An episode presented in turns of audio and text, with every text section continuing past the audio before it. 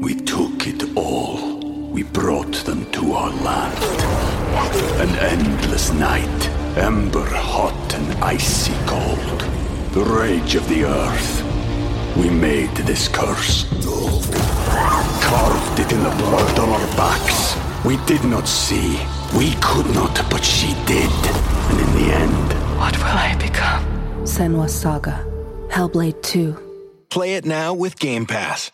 Karlov Manor's deeper than you think. Next on Eternal Durdles. Hey, I just want to give a quick shout out to all of our Patreon supporters out there. Thank you to the Durdle Maniacs. If you want to be a Durdle Maniac, go to patreon.com slash eternal durdles and help support the channel. It keeps things going, it keeps things updated. Thanks so much for watching. On with the show. Hello and welcome to Eternal Durdles. I'm your host, Zac Clark, and with me as always, Phil Blechman. Phil, how's it going, man? Zac, I've been hearing a lot of people talk down Karlov Manor as like the least impactful or uh, you know influential set in a long time, and I think they're wrong. Yeah. I think uh, I, I'm I think I'm interested to I'm interested to hear uh what what your take is on this. Uh before we hop into the like meat of of uh of the podcast, I wanted to just quickly uh you know, we haven't been on for like a, a week. Uh I, I'm working on this uh PowerPoint presentation for uh MagicCon uh, Chicago. So if you're in MagicCon Chicago, definitely check that out Saturday at like 5:30 I think is when it starts. Uh it's a uh retrospective on 30 years of magic media with uh Morrow. So uh definitely definitely check that out. But that's why we haven't had uh like the constant episodes that we normally have. We're looking to start ramping up again as we get more funding. Um and obviously, you know, uh that always uh, I, I have to shamelessly uh uh, say, you know, we got to thank all of our Patreon supporters for that because that's definitely helping us outsource some of our editing and stuff like that. And we uh, we're looking for editors right now. Uh, you know, just things that we can do to make it a little bit easier to get the podcast out to you. So that, that's where we are right now. I don't want anybody to think that we're like slacking or we're going to stop anytime soon. Uh, there's just been a, a, a, sl- a small lull in time. That's all. Eternal Durdles is proud to be sponsored by Moxfield. Moxfield is the best Magic the Gathering deck building website on the internet. You can create, share, and find decks from Commander to Legacy and even fan supported formats like pre modern and old school. You can see all of our decks on our Moxfield. Follow the links below to stay tuned. Yeah, but like that when, when in March when you actually go and get to do that, uh, It's, ne- it's this Panel? week. It's It going to be this oh, this week. Sorry, yeah, yeah, it's the end of February. Yeah, Yeah. it's going to be so awesome. Like I'm so hyped to like get to watch the back end of that. We're gonna have a lot of content uh, coming out at the beginning of March, basically. Yeah, yeah, Uh, going to so so I think yeah, uh, that that all comes down to you know the support we get from our from our viewers and our sponsors. And also, so, this uh, episode is uh, also coming out right before Fallout previews too. And you know, who knows what kind of insane Yeah, nonsense we're going to get from that. I don't know. I don't know any of the Fallout lower, but uh, friend of the pod, uh, Joe Dyer, he's going to be doing a rundown of like the flavor of every. You know, he's he's a big Fallout guy, so he's going to give uh, some you know flavor lore as to like why the card is designed the way that it is designed when they come out. And so I'm going to be you know frequenting his Twitter to Yeah. get the rundown on like why everything is because I will not be catching up on the actual IP. J- Joe has the the same amount of lore knowledge in Fallout that I had in Lord of the Rings. So you do you do well to follow him uh, wherever he's posting uh, his his uh, lore drops. Uh, Yeah, I'm, we- I'm super excited for Three Dog. I don't know if you know who Three Dog is. He's the DJ in Fallout Three. So uh, if they uh, if if they put out a Three Dog card, I'm into that because uh, it's it's like Three Dog says, Phil. When two dogs aren't enough, but four's too many. Three dog. Ow ow. You can't argue with that. yeah, you know, it's pretty pretty straightforward. right? Uh, yeah. So anyhow, let's talk about uh, murders at Karlov Manor. Uh, you have uh, you have some takes. One of them is is the card deduce, but you said there's a lot more than that. This this set's looking deeper than uh, than a lot of people are giving it credit for. Yeah, so I, I've been ever since the set came out. I've been testing deduce in miracles. Now I have uh, an analogy for you know my miracle homies out there, uh, all me and myself. And uh, but like I'll, I'll explain like why deduce has been powerful, even like more powerful than it seems at first glance. Uh, because I think just investigate as a mechanic you know, previously the best thing that we saw with Investigate was Tireless Tracker. And I feel like during Tireless Tracker's pedigree, before, you know, it got power crept out by everything, but like back in its heyday when it was like coming out of sideboards, when it was like maybe a one or two of in like grindier mid range decks, uh, I remember that it always seemed like, oh, well, landfall get a clue, but then you got to spend the mana. But it because it attacked on multiple axes of being a powerful card advantage threat and also like you know being able to you know combat like it's a beater it, it, was a beater but it was also taking away from like ulterior game plans right like people had to respect like the combo or of, of like a lands deck while also respecting this individual threat and it reminds me very much of like when you play against like cephalid breakfast when they play a stoneforge mystic well it's like now you have to respect, respect this like fair beatdown plan. And Cryptic Coat, by the way, I, is showing up uh, in Stoneforge decks and, and, a couple of other things. That seems to be one of the cards from Karlov Manor that has has been a hitter for people. But uh, I, I think that in ways that are not obvious, there's a lot of potential for people to continue exploring Karlov Manor. We may not they may not take the time considering that there's going to be new fallout cards and we may get something busted but my experience with Deduce at least has been that it is exceptional and here's an analogy for uh, anybody who knows that I've been a predict miracles guy forever, right? So for counterbalance, predict miracles guy, that's who I've been for a very long time. Now, I hope that this will translate to the archetypes that people play when they look at other cards. But a lot of the play patterns when I played counterbalance predict is if I have a counter like if, if is everything is going to according to plan, I can stick a counterbalance, I do a terminus, I sweep the board. We're in this sort of holding pattern on an empty board, but I have a counterbalance, right? Like that's the only thing on on the table, and I, am not otherwise applying any pressure to you, and you have to now navigate your around this counterbalance. What ends up happening in the predict miracles variations is predict miracles is a very good counterpuncher. If I have a counterbalance and we're in the ring, we're boxing, and I'm exceptional at counterpunching.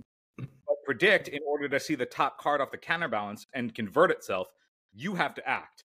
I have to wait in the center of the ring for you to come to me. I got to draw you out, and then you do something, and then I can counterpunch. Whether that's like with fetch mystic sanctuary shenanigans, predicting the interim, doing something of a cantrip off of the counterbalance trigger. Like there's a bunch of different things you can do, but predict is stuck until you act. Whereas deduce, if we're in that same holding pattern of counterbalances on the table and we're at, at, and we're otherwise jockeying for position, now if you pass the turn, Instead of me having to like sandbag this predict and wait for you to come for me, I can deduce in that holding pattern. And that analogy when we're boxing is like now I get to start pushing you into the corner because I still have a cantrip on top of the deck with, or uh, on board off of the investigate uh, the clue token. So that also stacks extremely well with multiple counterbalances. Again, I get to apply more pressure by stacking multiple counterbalances in the same way where like you can interact between the two counterbalance triggers. The clue just sitting on the table is also very good. It's uh, the clue itself is better with Mystic Sanctuary because if you Mystic Sanctuary something back to the top, like a terminus or something, and then need to convert that terminus, that's not as good with predict because then you have to like target you, target the opponent to mill to draw the card. Whereas with the clue, you don't have to do that. So Deduce has been really exceptional. The other thing that's been very good with Deduce is that like if you didn't have the setup cantrip, on turn one. You get you just get to deduce on turn two, and now you still have the clue just sitting on the table. So it being card advantage over multiple turns, still quite good. Uh, I, it, everything about the card that I've tested since it come out, I've played four Deduce Miracles since it has come out, and it is the truth. Like I, my my deck may be bad, the strategy may be bad, but Deduce is good. Now, is it can it be good elsewhere? I mean, it's better than AK. It's uh, you know, in my experience so far, it's been better than predicting that it doesn't need setup required, right? So it's it's it's easier to convert. It's not like with AK where you need two copies to make it good. Like Deduce is just two copies of AK off the top, you know. Um, it's just been very smooth, and uh, I've I've appreciated it greatly. Now there are other aspects of that that I think are better than we think from the last two sets. I think there's a couple of things. So in Murders Karlov Manor, Cryptic Coat has made the rounds. Yep. Uh, also, also hop in anytime. I feel like I'm monologuing. No, no, you're good. I, I am. I was actually just waiting for you to get to Cryptic Coat because that that's one that uh we I don't think we really covered too much. We we we might have mentioned it, but we we walked right past it. Well, I, I think Cryptic. Everybody's been you know uh, can, comparing it to True Name Nemesis. And I think the closer assessment is that it's way closer to Batterskull because it being the threat that you can pick up and put back down means that it just gets through any amount of creature removal because like no amount of creature removal will be good enough right like as long Yeah. if the game is going long and you're not getting locked or comboed in some way getting to pick up the coat and put it back down is just way better than like a tnn that you can't interact with because even though it, it, the the the cloaked creatures have ward too like you can still get through that right like Yeah. in a long game in a grindy game you can get through that uh, uh, playing against many a uh, kappa cannoneer if we're in a developed game and you kappa i don't care i'm just going to spend five mana and remove it and it's fine it's only kappa was only devastating when it came down on like turn two Yeah. uh so in a similar way i think get that like, followed up on turn three with another one. yeah, yeah. So in, in- in ways where people are like, "Oh yeah, we can play it like True Name," and it's like so- it's sort of. The, I think that like you you put it in your if you, if you're playing it with Stoneforge Mystic, I mean, great. I don't know if you need to because it's still a cheap enough threat at three mana that pitches. Yeah. But the fact that like it works with your cantrips to like clear the top of the deck, you can sneak creatures in. I played against uh, Breakfast at the 2K over the weekend, and I had counterbalance floating, and it was pretty clear that I would be able to counter a two drop, and he could never actually convert uh, his uh, illusionist into play. But he like, uh, I let a cantrip go through because I wanted to be able to ensure that I wouldn't get comboed off. But he cryptic coated to sneak his Oh, illusionist onto okay. the board to then next turn, uh, yeah, uh, like uh, what's it when you uncover it off the disguise? You just We'll morph it. that unmorphing. You turn it face up. yeah, turn Uh, it face up. So when he turned he turned it face up to get through the counterbalance, which was like, oh, that's like a cool shenanigan. It was the first time I had played against Cryptic Coat. Yeah. But like the powerful part of Cryptic Coat wasn't that, oh yeah, it was putting off Stoneforge Mystic and that's good. I mean, it's good because it can get it in uncounterable. But like the powerful part was just like, okay, we've developed and now we just you need to expend some amount of resources and you expend them by just picking the coat back up and down. Yeah. Uh, so in but in that regard, it reminded me very much of the old days of like Stoneforge Mystic Batterskull, where like you could just put the plop the Batterskull down, and then as long as you held up three mana, you knew that you were going to be able to gr- outgrind your opponent because you could always just pick up the Batterskull. Just bounce it back. Yeah. yeah, I don't know. Have you played against Cryptic Coat or with Cryptic Coat at all yet? I've I've not. Uh, it, it looks super interesting just because, yeah, the ability to bounce it back to your hand. I think we really underestimated how good this card was, based on the fact that we were just like, you know, who's going to spend who's going to spend three mana to to make a deck to make this work, and it just turns out that this does does everything you need to do all by itself. Like you don't Yeah, have to I- build around this card; you can just throw it into your deck. Yeah, I think it, it being if you're not really competing for slots, like if you want to condense how many uh creatures or uh, sorry, like condense your threat base, that you can do it, and it's like if you then spend your counter magic or whatever to like protect it coming in, it can then protect itself on the board by a not caring about actual creature removal, and then b against stuff that would try and clip it, you can bounce it back. But you know, you get into the space where it's like, oh yeah, with Batterskull, you had to spend three mana, so it could be dangerous if you're you you fear, you know, getting blown up in response to getting it picked up. But at two mana, in a really developed game where you're just grinding, it's a lot easier to be like, okay, two mana, pick this up, uh, pack up, and then still have two mana up to protect it again Yeah. if they try and fight over it that way. So it sort of condenses that play pattern down, and then. You know, even though it doesn't have lifelink to pick up, it is a bit more aggressive, right? Like three mana unblockables are pretty aggressive. And when you pick it back up, when you pick up a Batterskull token, if that ever happens, the the germ would die. Whereas Yeah. with Cryptic Coat, you just still have the two two with Ward two, which you know pretty solid. Yeah, yeah. Two twos, two twos with uh with Ward two are fine. Uh, obviously, uh, for free. Uh, I- wouldn't you know land my entire game plan on uh on on that, but the fact that uh it leaves it there it is actually kind of the big the big thing because like I, I, yeah, I, yeah, I think get- that getting the- in. Go, go on. Oh, I was just gonna say that I, I think that the, the the caveat of thinking of like oh a, a three mana two two with Ward two is not or um, a three mana three two unblockable with Ward two maybe not playable in Legacy, but if it's a if you think about it as it's it's the uh, like after that first one, it's a two mana or it's a three mana two two with Ward two that draws a card, and that draws a card just happens to be Cryptic Coat. Like Yeah. if you think every single time you do it, you draw Cryptic Coat, that's like, you know, if every creature in your deck draws Cryptic Coat, then all of a sudden that's pretty good because every single creature draws a card. And if you're just grinding, then it's like, yeah, ETB draw card is really good. Yeah, I mean, uh, it, it, there are games where you'll get to you'll get to that point where you have five mana, and all you really want to do is just keep, you know, putting this in and making more going wide, as it were. Yeah. Um. So I mean, I, I don't know. It's interesting card because it's not something we've seen uh previously. Like not exactly. You know, like you, you were saying, Batterskull, but like this is so much like you know, there's no lifelink, but this is so much more uh resilient than Batterskull, and also just you know having it in your hand isn't the end of the world. You know, like when you draw Yeah. Batterskull in your Stoneforge deck, you're like, oh, that was not what I wanted to. I also you know, I wanted to get something. You know, I wanted to get this from my uh deck, not from just drawing it. And eh, to the extent that you're like it's more resilient than Batterskull, it's because the it's you know it's literally four mana cheaper total on both Yeah. ends, right? Like you spend four less mana. Your threat maybe isn't as good, but like a four four isn't necessarily where it's at anyway. Yeah. You know, lifelink is where it's at, right? Like that's really the part of. Batterskull that's great. But like if you're in that space, like I think that Cryptic Coat, like everybody has acknowledged that like Cryptic Coat is a, a player from the set. It's not like going to overhaul the format or anything, but it is the card that I think again. I feel like people like scratch the surface and then haven't really delved into like where it's actually optimal, which I think is like we are going to just like be, you want to trade resources. You want to trade, trade, trade, trade, trade, trade, trade, trade, trade, and then Cryptic Coat is going to be the thing that's inevitable, right? Like Cryptic Coat is inevitability Yeah, and that that's really where I think like you know I, I've seen people playing Stoneforge Mystic like you know old school like Stoneblade decks with Cryptic Coat. I've now seen uh, Cryptic Coat with uh, in Breakfast, but I've only seen it attached to Stoneforge Mystic, and I don't even know if you even need the Stoneforge Mystic. yeah. I I kind of agree. I kind of agree with you on that. I, I You know don't mean? know that Stoneforge is where you want to be, and like it's fine. Like if you want to add this to your deck, you know, great.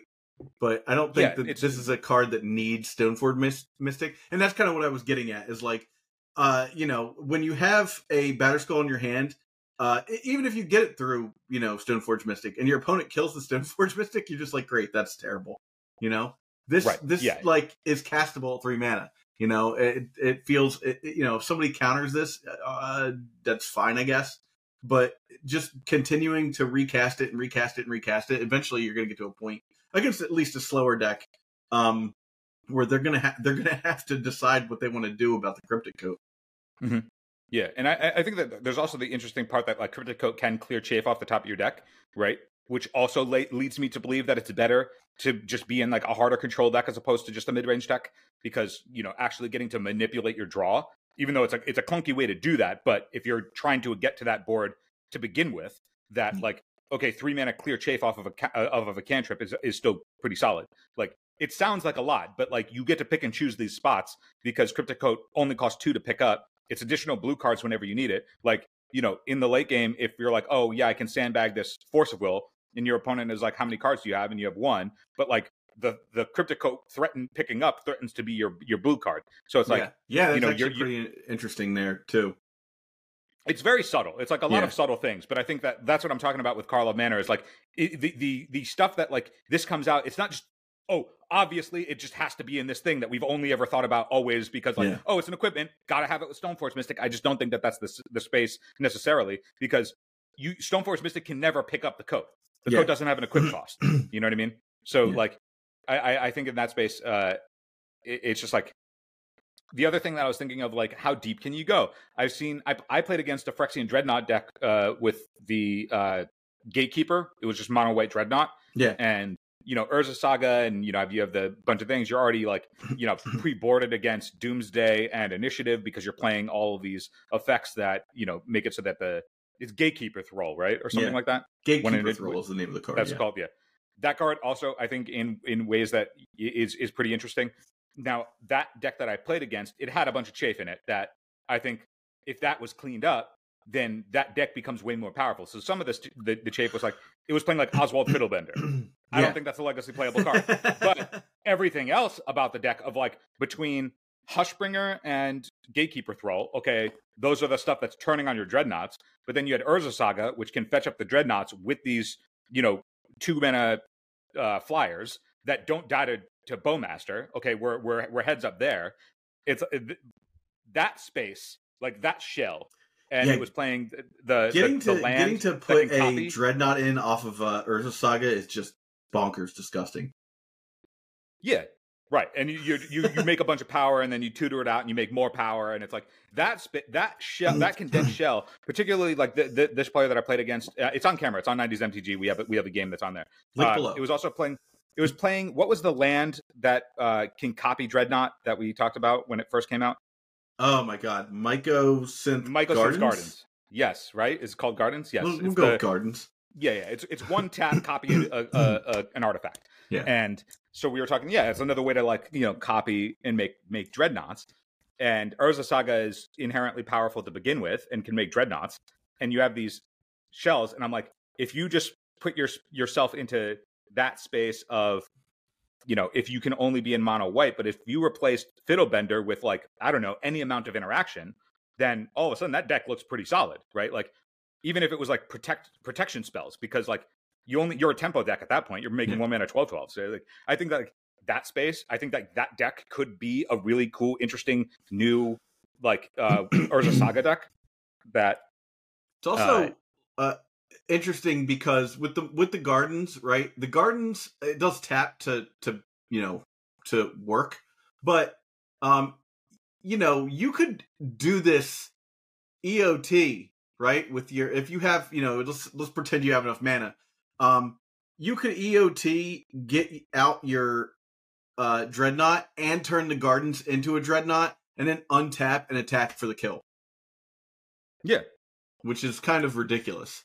the, the deck Uh, can be fast. Yeah. And also, speaking of, uh, like we, we were just talking about cryptic coat, you can cryptic coat your dreadnought. Put it face down. Yeah, yeah. turn That's where I up, thought you were right? going with this actually the whole time. But, but, but uh, well, that, that it, it is. But like, I mean, I don't know the the whole thing of the build. Like, can can it support two colors? Like, you know, maybe you lose the gardens, then that's fine. I don't know how Yeah. effective the gardens actually is.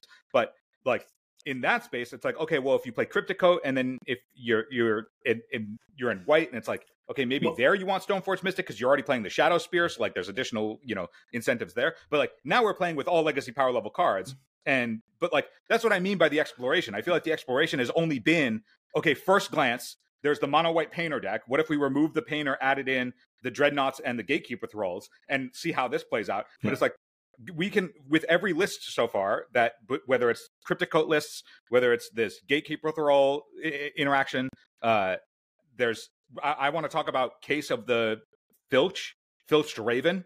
Case of the force of filched raven.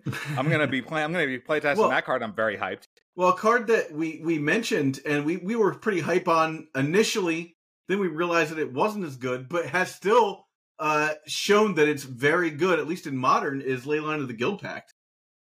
Yeah, Leyline of the Guild Pact has just made Rainbow Rhinos, which is you know you play the Leyline and then on turn two you can cast your uh, Scion of Draco. Scion and Draco. It's, it's it's all colors, and so it has all of the abilities that it grants, which is like hexproof and flying and first strike and trample or whatever. I don't know. It's it's literally all of the abilities, right? So you just have a four four with all the abilities, and it's very good. And you play it in your Beans deck, and you know it draws a card. Yeah. So And Like- and you know, hey, the extra Leyline still pitched to Force of Will, so uh, you know it's that's an interesting it's an interesting choice for the deck. I, I play with Scion of Draco in modern.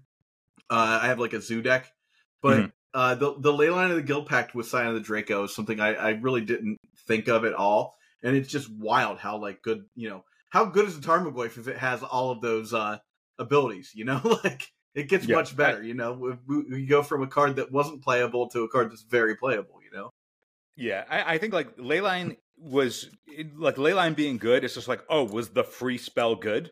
The zero mana effect was good. You know what I mean? yeah, Like of course, they- yeah, that, that's where it's like I, I feel like everybody recognizing Leyline and it you know exploding in price or whatever. It's just like it, it feels like the most obvious because obviously the free thing is the best card. But so so I- it's vigilance, hexproof, lifelink, first strike, and trample. Ooh. pretty good. Yeah, Yeah. pretty good. Yeah, that's quite Uh, that's quite solid. You know, one thing that like we haven't talked about is uh Proft's Eidetic Memory, the enchantment that draws Yes, cards. I actually wanted to ask: Has anybody played that?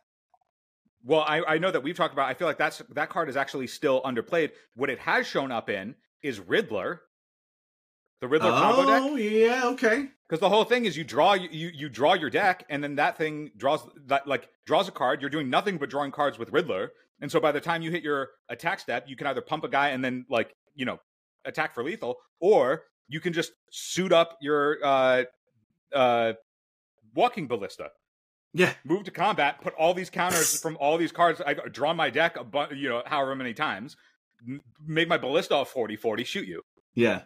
Right? Like, we didn't think of that when the spoilers Nope. came out, but like, that's shown up and that's really good, right? Yeah. Trying to see what what are the other what were the other cards that uh oh you mentioned the Raven, the case of the filched falcon. That's what that's what it was. So, Falcon, case of the Filch Falcon. filched falcon. So this Yeah, is I- I- this is one blue mana for a case, so sort of like a like a class, uh, but you have to solve it. Uh, when it enters, you get a, an investigate, so you get a clue token.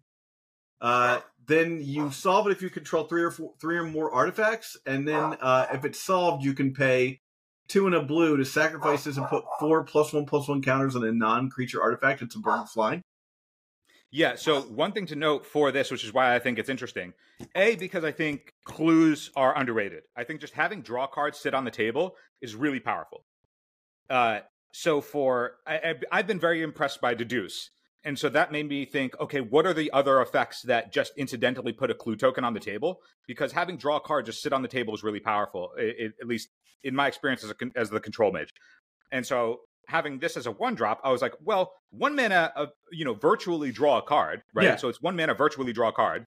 You just get to choose when you draw it. So like you get to hold up mana and do it when it's convenient.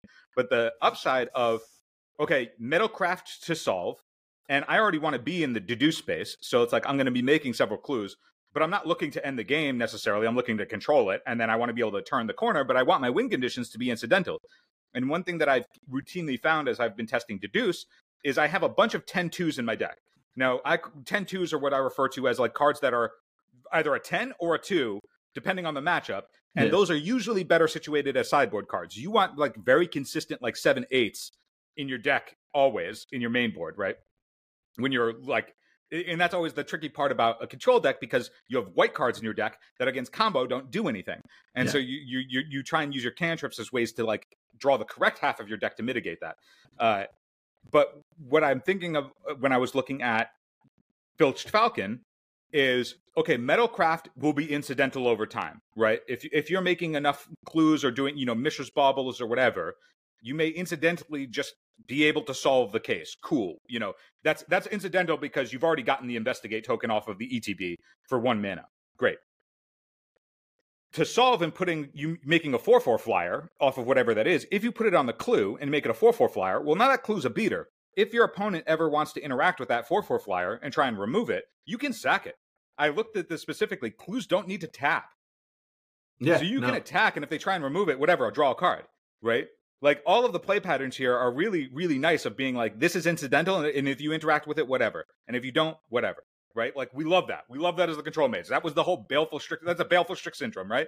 It was always excellent. Like interact with it, great. Don't interact with it, great. It's doing its job. It drawed a card on ETB, same thing here, right? It investigates on ETB.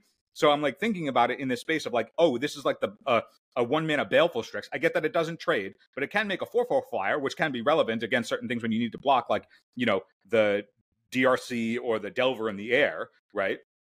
So like Yeah. that's not bad when we get to that space, you know, after the game is developed somewhat. Uh, it's finding the right the right numbers. Like this is where I need to test. Is like you know how effectively do I need to get to Metalcraft? I'm thinking it similarly to like DRC players thinking how aggressively do they need to get Delirium, but it also keeps the curve lower, right? It's another one mana cantrip.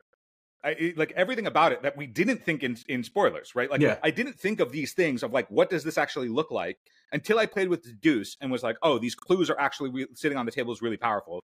What else sitting on that, that like does something similar? Filch Falcon is just a one mana version of that that happens to also be a threat, and so I'm going to be experimenting with this.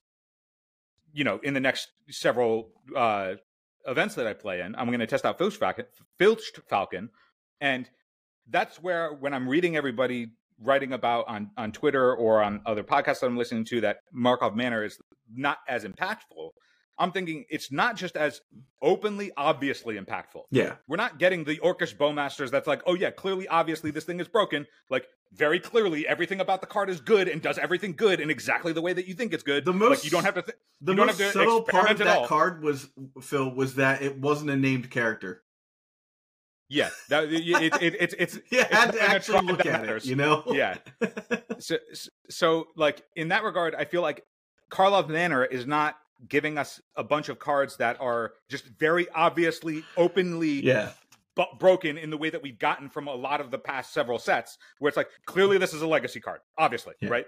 There's a bunch of cards that I think are good role players that can be impactful if they are given any amount of support that are not even asking for a lot, to be totally honest, right? Yeah. Like I think that they are just good cards on their own, but they're not very openly, obviously good cards.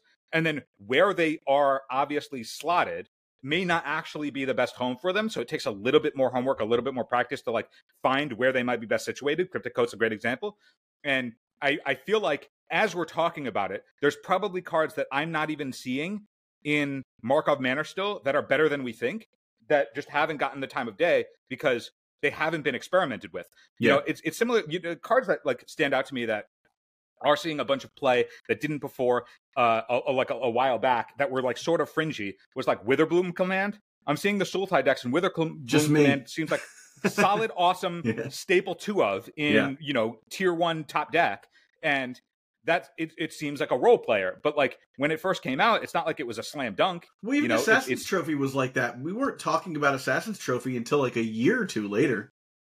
Yeah, I, I, I I've been like looking through the uh the Karlov spoilers again just to see like okay wh- what did we miss? What are we not looking at? Because there's so many things where it's like if you just tack investigate onto it, you just you you you lower the the the or you raise the floor of what's playable because it replaces itself. Yeah. Like there are so many cards that just say draw a card on it, but they're they're they're disguised under the word investigate, and so you don't actually see it in the play pattern in the same way if it just said draw a card. But if you looked at every investigate card and just actually swapped the word investigate out and put draw card in, like how do we actually uh, evaluate those cards?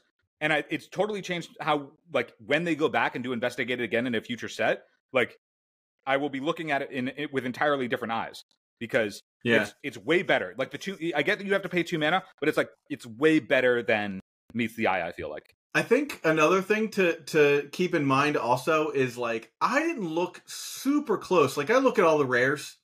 I always look at all the rares, all the all of the um, mythics, of course. Um, but I don't go deep, deep, deep into the uncommons. That's generally where we miss things is is in the uncommons. Uh, you know, famously, I, I think uh, what was the the one that was like, oh man, I should have picked those up, and then it became, you know, I, there, that's a story for every set. Honestly, like I'm just like, ah, I Mhm. wish I would have picked those up. Um, but the the cards that I think are kind of going to be sleepers here are the investigate, not the investigate. Uh, is it uh, collect evidence? Because that that is just a metric that I'm not sure that most of us are willing to do the mental math on. And every now and again, I look at a card like you know, let's look at crypto crypt text, cryptex, uh, which is a mana rock. And it's two, it's two mana for uh, collect evidence three, tap it, add a mana of any color uh, to the mana pool, and put a uh, unlock counter on, Cryptex. Then you can sacrifice it in Surveil three and draw three cards. Which I mean, look, we don't need mana rocks in uh in Legacy, not that produce one mana. But um this is interesting because getting to like you know you know getting an effect out of a card that you wanted anyhow and then uh drawing three later on like that's something that like we we really didn't discuss um and and for what it's worth that's collect evidence three. So that's nine mana in your graveyard over the course of a couple of turns that like you just had to remove from the game. That can happen. That doesn't seem that crazy to me. Um Yeah, i wouldn't play this particular card but like you know i'm saying like the collect evidence thing i don't think we looked into hard enough and i, I bet there's something in, out there that collect evidence is, is actually pretty good. We took it all. We brought them to our land. An endless night, ember hot and icy cold. The rage of the earth. We made this curse. Carved it in the blood on our backs. We did not see. We could not, but she did. And in the end, What will I become? Senua's Saga. Hellblade 2. Play it now with Game Pass. Yeah, and also collect evidence will only get better as they give us like these like really heavy cycling cards that are always thick fatties that you just get to put it in the yard. And yeah, look at through. I look mean, at we that, about that, you know troll right. that was yeah that was always the enabler right i remember there was a, a long time ago there was i mean we we had talked about the um the collect evidence i think it's collect evidence 8 and it's essentially uh the one green mana you can tutor a land or a creature Yeah, so there's the version of that that's delirium where it's like you can search for a basic but if you have delirium you can search for a creature or land. And there was a, a while back that people were playing that with tarmogoyf and death shadow as like threats uh you know they're they're they're threats up to 12 so they would have 12 threats even though they only had four shadow and four goy yeah, that was like, uh, that was the- traverse the Ulvenwald. Traverse the Ulvenwald. So uh, let, us see Analyze the can pollen find is the card we're talking about now. Analyze the pollen, yeah. So analyze the pollen. I know that we had talked about it, and we just uh, did what everybody else did. It, it feels like as we just looked at, like, oh yeah, it's you know, you just it's another one of those things that like, you know, seems like it's good, but like it, you just sort of need the investment. But it's like, I don't know, like if you don't want to play the scam reanimate package, you can still play troll, which is fine as just like a way to lower your land count, and then enable this thing on the cheap, and then have like way cheaper threats, right? Like. Yeah. I- I, don't think that that's unheard of eh, without like, you know, I, I feel like that's that's what I mean though. Like it's just reiterating that we haven't actually explored in a meaningful way these cards that like might be good. One like I know that we talked about Breakout. Everybody was really excited about Breakout when it was when it first came out. It's red and a green for a sorcery. Look at the top six card of your library. You may re- reveal a creature card from among them. If it has mana value two or less, you can put it onto the battlefield and it gains haste. Blah blah blah. So it's like a a, a free like tutor effect. But I'm like, I get that red and green is tough, but okay, what creatures do we actually want to put in play like that matter in Legacy that that could be good? I mean, Jund has been like clamoring for a bunch of stuff recently, right? And it's like Bowmasters is the best threat, and it's like, all right, do you want if we have this plus uh Bowmaster as in any of the shells? Like I experimented with Rock recently trying to make that work, and it didn't. But it was also because I played with a bunch of anemic cards that aren't good enough anymore. Yeah. But if I, if I had if I just removed the cards that were bad, replaced it with something like Breakout to get the good cards that were good, Yeah. like maybe there maybe there's something there. I, I, I want our listeners before these Fallout spoilers come and take our attention and you know lock us into something. I've I've been looking through the Karlov Manor spoilers, literally like sleeping less, just because I'm thinking of the possibilities of what we could do here, and I urge our listeners to do the same. Also, I've been looking at like Filched Falcon and Deduce and all of these cards that investigate, and that has made me go back to Eldraine to look at bargain cards again. Yeah. Now I'm like, oh man, like, is there a world where like there's just a bargain card that we're not realizing that's under the radar that with all these like incidental tokens that you'd play anyway happens to be pretty strong? You know, I was looking at like Farsight Ritual. I was like, can I just play with Dig Through Time and nobody else can? Yeah. You know, I, I haven't tested it yet, but I'm now thinking, I'm like, I it, it- four mana, I didn't think it was good enough before as a possibility, but I'm like, I mean, if I'm a Mystic Sanctuary deck and you know I play you know one of these and just bury my opponent, like I dig through time once, the game is over, right? Like, Yeah, if you do it twice, so it's good. kind of redonkulous, you know? yeah. I was I was literally looking at like you know oh we're the we're in the beans deck right and I was like looking at the card banish into fable it's you look at it on the surface it's fucking trash sorry for you know it's it's four blue white for an instant that says bounce a permanent or bounce a non-land permanent but then you get to copy it if you control an, an enchantment and then you get to copy it if you control an artifact so essentially you get to bounce three things and make three two two vigilant knights for six mana. Now that's too much, right? The, obviously, six mana is too much. Yeah. But if we're in the beans deck, and I've been trying to figure out how do I limit uh, my entreat being a 10 2, and I'm like looking at this thing, I'm like, well, this is effectively upheaval that then makes three twos at instant speed that have vigilance and can hold down a bowmaster. Like, I don't know. Is that are we are we in the space like Falcon turns it on by itself? Like, where are we at? You know what I mean? Like, I- I'm like, I would never consider that. Like, on the surface, people are probably listening to me explain that card and being like, Phil, that's obviously trash. It's obviously gross. It's trash. Like, you can never play it. Has anybody cast it? Has anybody tried it?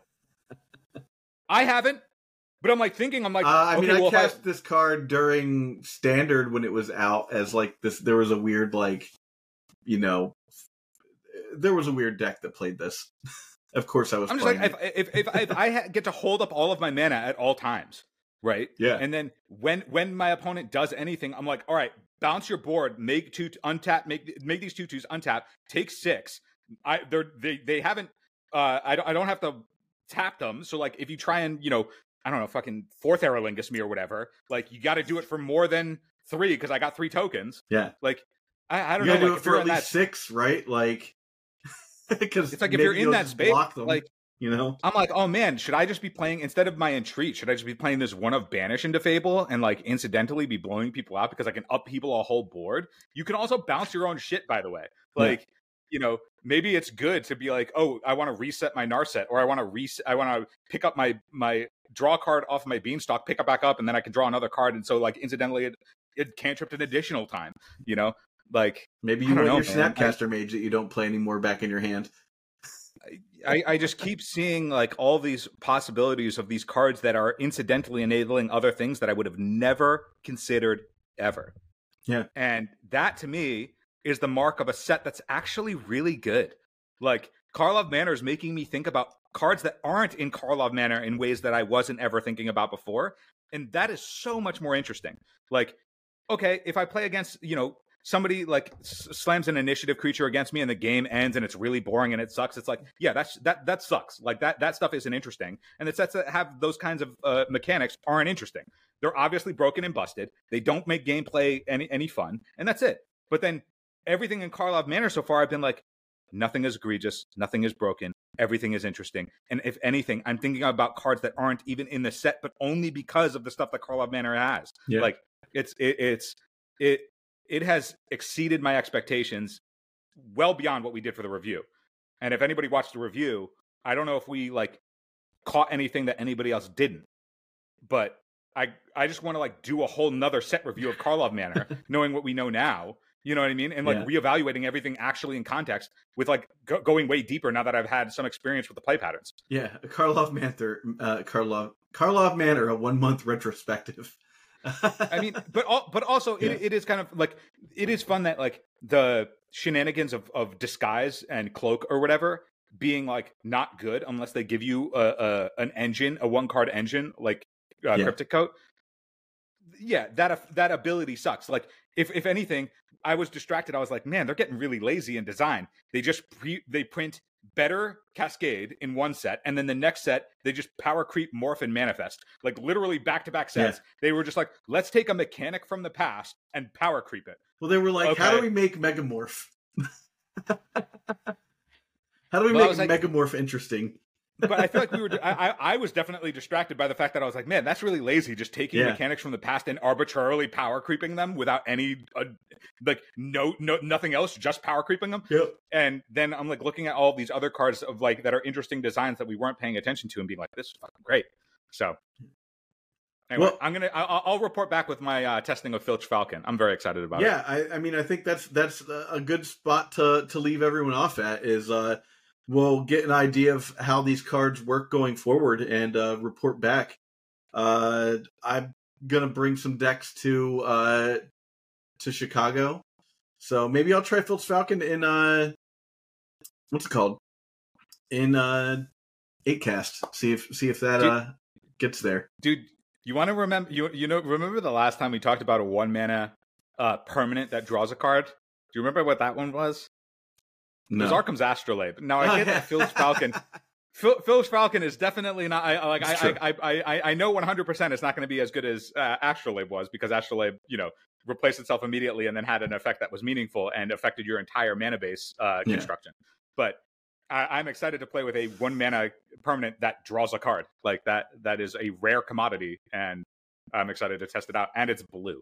Yeah. So All right. Well, uh, there you have it. I guess uh, we will catch you guys uh, after I come back from uh, MagicCon Chicago, and uh, I'll report back in. We're gonna have a lot of a lot of content uh, coming out that week, so uh, stick with us, and uh, we'll catch you next time.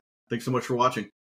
For the gift that keeps on giving all year round, join our Patreon at patreon.com slash eternal and hey, check out this playlist we got up here with all of our interviews over the last couple of years. Some great people from the Legacy community, some really great guests.